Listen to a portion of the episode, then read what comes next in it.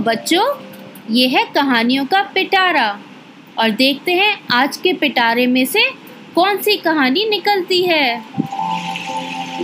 बच्चों, पिछले हफ़्ते की कहानी तक में हमने सुना था कि गोल्डन फाइव टीम सिनौली में निकली रहस्यमय किताब के बारे में और पता लगाने के लिए वहाँ पर पहुँच चुकी थी। सिनौली के एक्सकावेशन टीम के डायरेक्टर महेश शर्मा सर ने उनको लाइब्रेरी का एक्सेस भी दे दिया था। एक तो क्योंकि पूनम आंटी, जो कि खुद एक आर्कियोलॉजिस्ट हैं, उन्होंने गोल्डन फाइव टीम के बारे में उनसे बात की थी और महेश सर ने भी पहले से गोल्डन फाइव टीम के बारे में सुन रखा था। गोल्डन फाइव टीम ने बहुत एक्साइटमेंट के साथ उस बुक को देखना शुरू किया, लेकिन बुक में इतने रैंडम फ़ोटोज़ और स्क्रिप्ट लिखी हुई थी कि उनको एक चीज़ का दूसरे से कोई रिलेशन समझ नहीं आ रहा था। तो अब आगे सुनते हैं। उन्होंने कुछ बुक्स लाइब्रेरी से और इकट्ठा की हुई थी, जिसमें पुरानी भाषा के सिंबल्स बने हुए थे। वो लोग उन सबसे भी रेफ़र कर रहे थे कि कहीं कोई सिंबल्स कहीं से मैच हो जाएँ, लेकिन कुछ भी नहीं मैच हो रहा था। तभी विवान बोला, अरे देखो, यहाँ बीस से कुछ पन्ने निकाले हुए लग रहे हैं। कर्णा बोला, अरे भैया, इतनी पुरानी बुक है, फट गए होंगे कभी। ये सुनकर सब फिर से बुक की स्टडी में लग गए। जब इतने घंटों के बाद भी कुछ नहीं मिला तो गोल्डन फाइव टीम ने ब्रेक लेने का डिसाइड किया। वो सब टेंट के बाहर आ गए और फिर महेश सर को बताकर वो लोग वापस रूम पर आ गए। रूम पर आकर वो सब अपने लैपटॉप्स पर सिनौली की हिस्ट्री के बारे में और पढ़ने लगे। कैसे सिनौली का नाता महाभारत के समय से हो सकता था और जो बाकी चीज़ वहाँ पर मिली थी। इस सब में समय लगाकर विवान ने टीम से कहा, अब शायद समय आ गया है कि हमें नए तरीके छोड़कर पुराने तरीकों पर जाना चाहिए। मतलब? कि माया ने पूछा। विवान बोला, हमें एक्चुअल साइट पर जाकर सारी चीज़ें फिर से देखनी चाहिए। कहीं बुक से मिलता जुलता कोई चित्र मिल जाए और फिर उसके बाद हम जाकर गाँव वालों से बात करेंगे। कई बार किसी जगह पर पुराने किस्से होते हैं, कहानियाँ होती हैं, जो चली चली आती हैं। शायद ऐसी किसी बात में हमें कुछ सुराख मिल जाए? कुछ और क्लू ना मिलता देख सारी टीम इस बात के लिए मान गई। अगले दिन सुबह, महेश सर की परमिशन से उन्होंने किताब में से कुछ फ़ोटोज़ क्लिक किए ताकि उन्हें रेफ़र कर सकें और फिर वो सब एक्सकवेशन साइट पर पहुँच गए। उन्होंने उस जगह पर ध्यान से देखना शुरू किया, जहाँ वो बुक मिली थी। और उसके आसपास की साइड भी, कि कहीं पर इससे मिलते जुलते कोई चित्र या सिंबल बने हों। जब वहाँ से उनको कुछ नहीं मिला तो फिर उन्होंने जाकर गाँव वालों से बात करनी शुरू करी, कि कभी किसी ने किसी रहस्यमय किताब या किसी भी टाइप की बुक के बारे में अपने दादा, नाना से कोई कहानी किस्सा सुना हो या वो उन चित्रों में से किसी को पहचानते हों। पूरे दिन की मेहनत के बाद भी उन्हें कहीं से कोई क्लू नहीं मिला। वो लोग बहुत हताश हो गए थे। उन्हें लग रहा था कि शायद ये मिस्ट्री हमसे सुलझ ही ना पाए। वो लोग वापस लौटने की सोच ही रहे थे कि मान्या ने कहा कि देखो, थोड़ा और आगे एक झोंपड़ी और दिख रही है। एक बार वहाँ भी पूछते चलते हैं। हालाँकि सबकी उम्मीद ख़त्म हो रही थी लेकिन इतनी जल्दी हार भी मानने को वो सब तैयार नहीं थे। तो सब एक दूसरे को मोटिवेट करते हुए उस झोपड़ी पर पहुँच गए। वहाँ पर एक बहुत बूढ़े से अंकल बाहर चारपाई पर बैठे थे।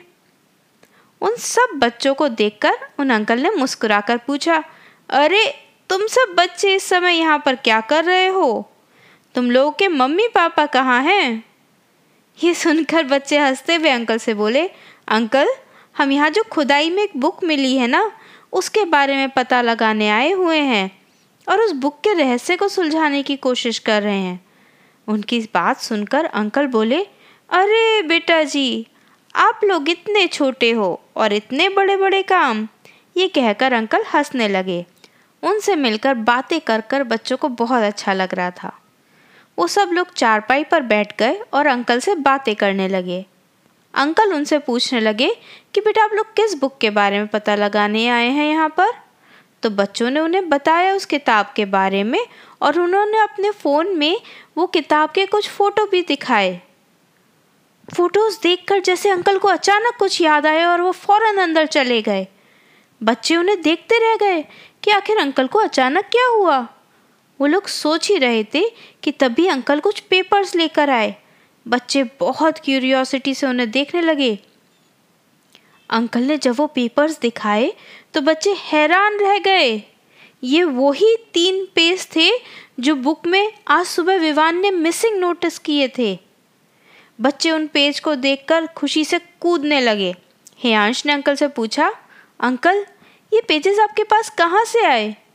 तब अंकल ने बताया, बेटा, मेरे दादाजी ने ये कागज़ मुझे दिए थे। कि माया ने उनसे पूछा, अंकल, क्या आपको पता है कि इन पेपर्स में क्या है? अंकल ने कहा, बेटा, मैंने बचपन से बड़े होने तक कई बार कोशिश की इन पन्नों में बने चित्र और अक्षरों को समझने की, पर मेरी समझ में नहीं आया। इस पर विवान ने पूछा, अंकल, क्या आपके दादाजी ने आपको इन सब के बारे में कुछ बताया था? अंकल ने कहा बेटा, मुझे ना कुछ ज़्यादा याद नहीं है। लेकिन हाँ मुझे इतना पता है कि दादाजी ने इन पन्नों की मदद से कुछ बनाया था, जो इन पन्नों के साथ ही मुझे दिया था। लेकिन मैंने उसे कभी निकाला नहीं। ये कहकर अंकल अंदर से एक टेस्ट ट्यूब, यानी कि कांच की पतली सी शीशी जैसा दिखने वाला कुछ ले आए, और उसमें पानी जैसा कुछ लिक्विड था। अंकल, ये इतने सालों से ऐसा ही रखा है आपने? कर्णव ने आश्चर्य से कहा, पर अब ये रहस्य तो और बढ़ता जा रहा था कि आखिर इस बुक में है क्या? और ये पानी जैसा लिक्विड इतने सालों में ज़रा नहीं बदला। ये कैसे बना? क्या इस बुक में कुछ मैजिकल पोशंस बनाने का तरीका है? पूरी टीम का मन था कि अभी वो सारे पन्ने उस बुक में लगा कर देख पाते और ये लिक्विड टेस्ट कर पाते। पर इस समय तक काफ़ी देर हो चुकी थी। इस सारी नई डिस्कवरी से उत्साहित टीम वापस रूम पर आ गई, पर उनके दिमाग में तो अभी तक वही सब चल रहा था। तभी विवान के दिमाग में एक आइडिया आया कि ऐसा तो नहीं कि ये पौधे ऐसे हों जो अब एक्सटिंक्ट हो चुके हों। बच्चों एक्सटिंक्ट मतलब जो अब एग्जिस्ट नहीं करता, अब हमारी धरती पर नहीं है। और इसलिए क्योंकि ये पौधे एक्सटिंक्ट हो चुके हैं और ये जाने पहचाने पौधों के डेटाबेस में ना हो। ऐसा सोचकर उसने ऐसे पौधे ढूँढने शुरू किए इंटरनेट पे, जो पहले कभी गंगा या यमुना के पास मिलते हों और अब उनकी प्रजाति ख़त्म हो गई हो या ख़त्म होने वाली हो। काफ़ी पेजेस सर्च करने के बाद उसे एक ऐसा पौधा मिला जिसकी पत्तियाँ उस चित्र से मिलती जुलती लगी और उस पौधे में काफ़ी मेडिसिनल प्रॉपर्टीज़ थी, यानी बीमारियों को ठीक करने के गुण थे।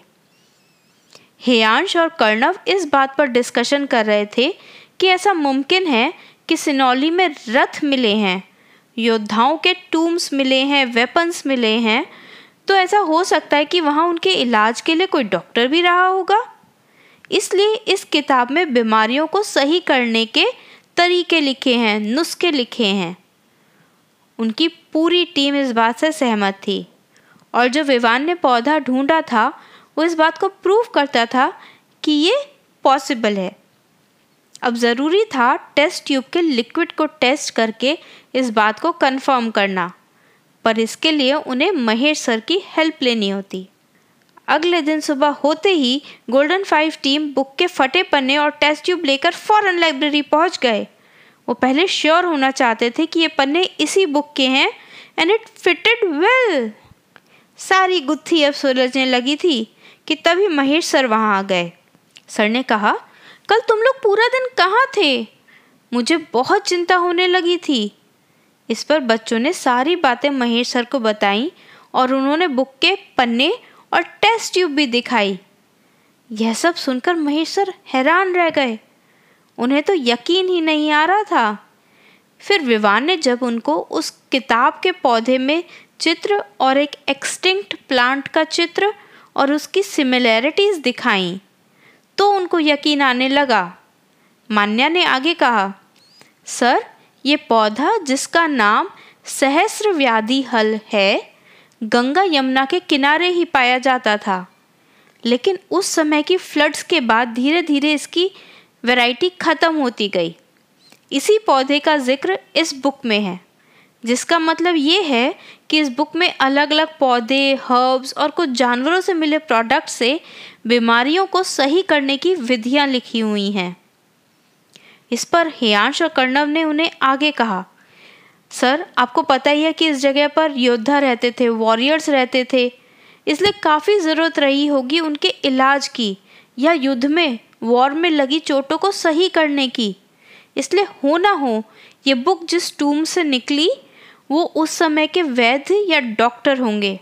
उनकी बातें सुनकर महेश सर को सारी मिस्ट्री सुलझती हुई दिखी। उन्होंने टेस्ट ट्यूब के लिक्विड को टेस्टिंग के लिए भेजा और रिपोर्ट से कंफर्म हुआ कि वो लिक्विड में काफ़ी प्लांट एलिमेंट्स हैं, पर वो पौधे या तो अब ख़त्म हो चुके हैं या होने वाले हैं।